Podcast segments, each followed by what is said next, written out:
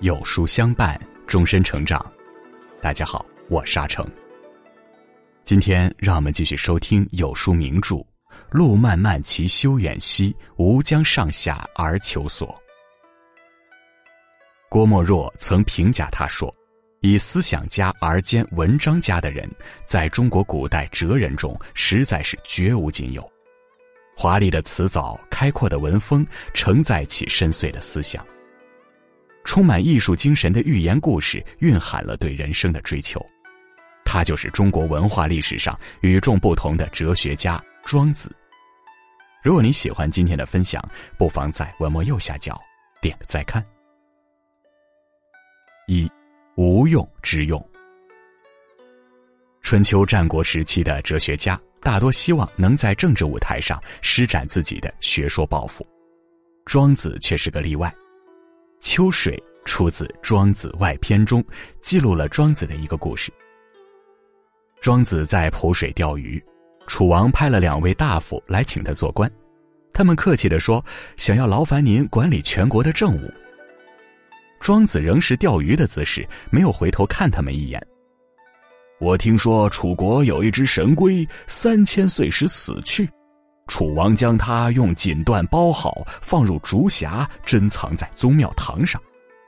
这只神龟，它是宁愿死去留下骨骸显示尊贵，还是宁愿活在烂泥里拖着尾巴爬行呢？两位大夫回答庄子说：“宁愿活在烂泥里拖着尾巴爬行。”庄子最后说：“你们回去吧，我宁愿像普通乌龟一样，在烂泥里拖着尾巴活着。”对庄子而言，千金厚礼、轻享尊位，只是心灵的枷锁；富贵荣华比不过他的逍遥自在。他追求精神的自由胜过一切。司马迁评价庄子说：“自王公大人不能弃之。”王公大人都无法聘用庄子，利用他的才学。庄子目睹着战国乱世纷争，世人汲汲营营，却不愿将自己的生命屈从于俗世纷繁。在人世间，出自《庄子内篇》中，庄子曾写到一棵独特的大树。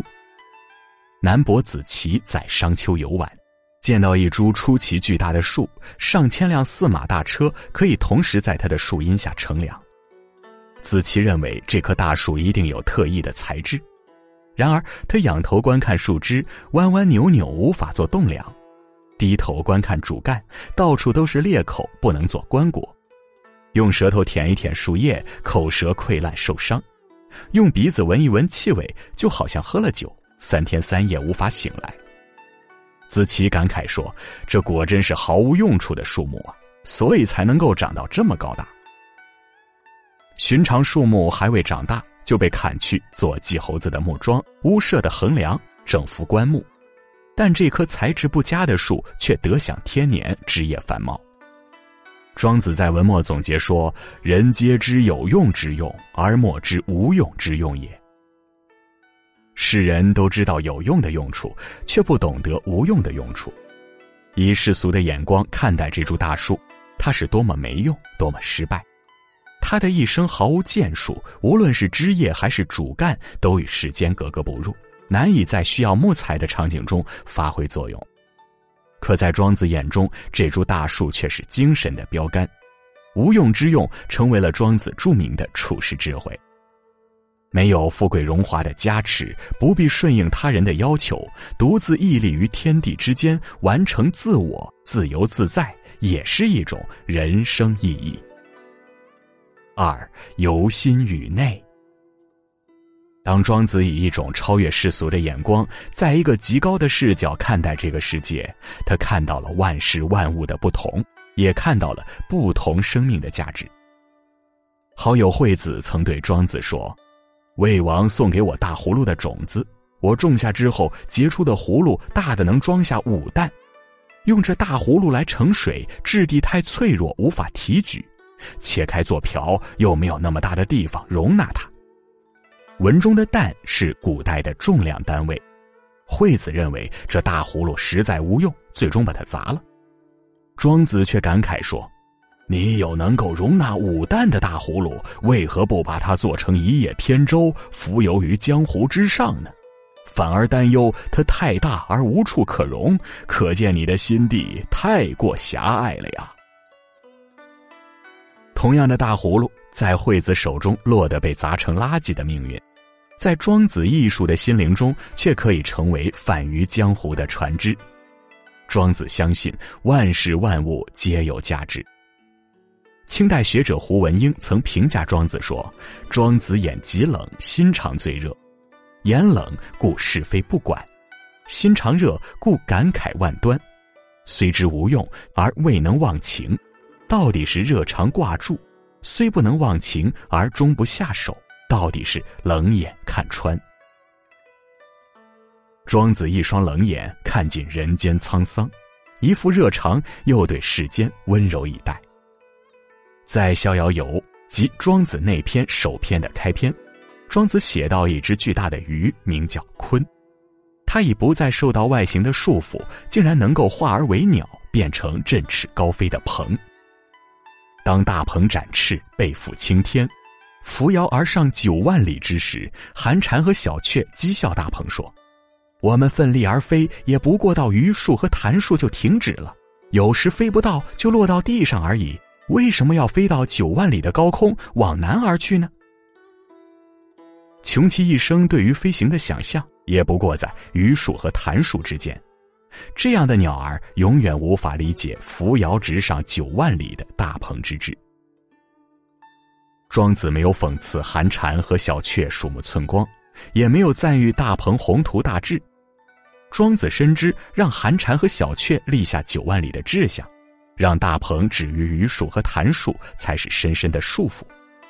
高飞九万里与树林间的欢腾，都是一种生活的状态。不同的生命形态有不同的价值。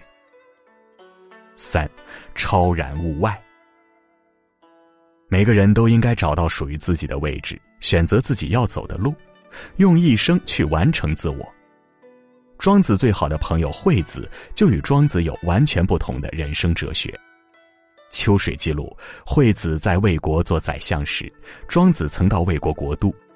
有人跟惠子说：“庄子到这里来，恐怕是想取代你做宰相吧。”惠子因此非常恐慌，在国中搜寻庄子三天三夜。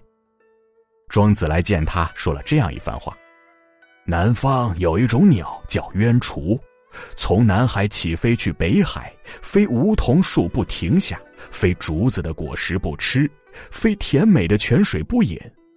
这时候，一只吃抓到一只腐臭的老鼠，鸢雏从他面前飞过，他仰头发出吓得怒斥声：“你现在也用你的相位来吓唬我？”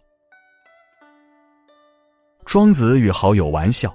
将惠子对宰相之位的在意比作吃喜好腐臭老鼠。名利富贵在有的人眼里是生命中难能可贵的机遇，而有的人却视如敝屣。对于追求精神自由的庄子而言，惠子所珍视的生命高位只是枷锁束缚，毫无意义。但庄子却不会因为人生追求与己不同而贬低惠子生命的价值。庄子仍将惠子引为一生挚友，甚至名言二人之间的信任无可替代。出自《庄子杂篇》的《徐无鬼》中记录，惠子过世之后，庄子说过的一番话，令人感动。庄子经过惠子的墓地，回过头来对身边的人感慨说：“影帝有一个人将白垩土涂抹在鼻尖，如苍蝇翅膀大小，让将士用斧子削掉这个小白点。”将士挥动斧子，呼呼作响，漫不经心地砍削白点，鼻尖上的白泥完全除去，而鼻子却一点也没有受伤。影人面对斧子砍来，也可以若无其事，不失常态。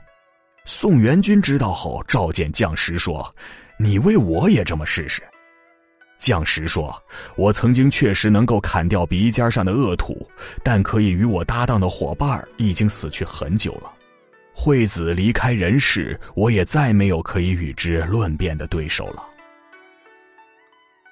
匠石和影人能完成如此精细的技艺，以呼呼作响的斧头削掉鼻尖上如蚊蝇之翼的一点白泥，只因为彼此全心全意的信任。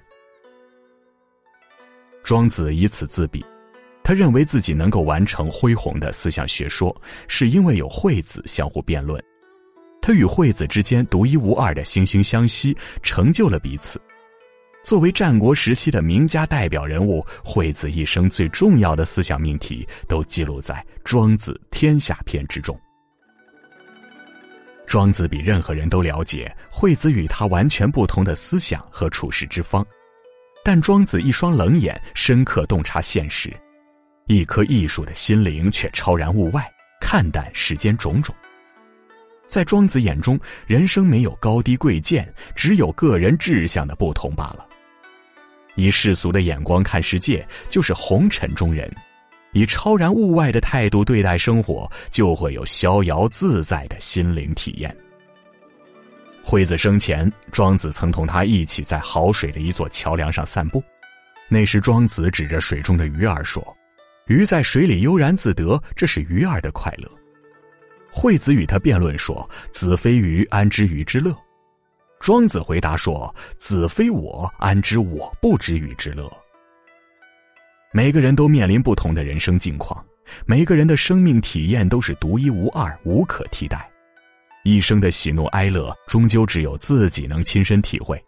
他人的善恶美丑，又如何能影响自己的生活？不拘于世俗，不囿于成见。活出自我，完成自我，就是生命的意义。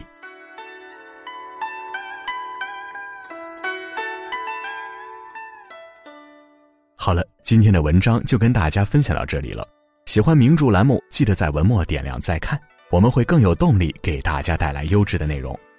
今天有书君想跟您做个小游戏，打开有书公众号，在对话框回复数字一到二十中的任意一个数字。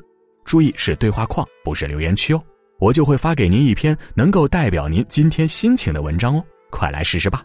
另外，长按扫描文末二维码，在有书公众号菜单免费领取五十二本好书，每天有主播读给你听，或者下载有书 APP，海量必读好书免费畅听，还会空降大咖免费直播，更多精品内容等您随心挑选哦。路漫漫其修远兮，吾将上下而求索系列正在连载中。明天我们一起来听孟子的故事。我是阿成，我在山东烟台，向你问好。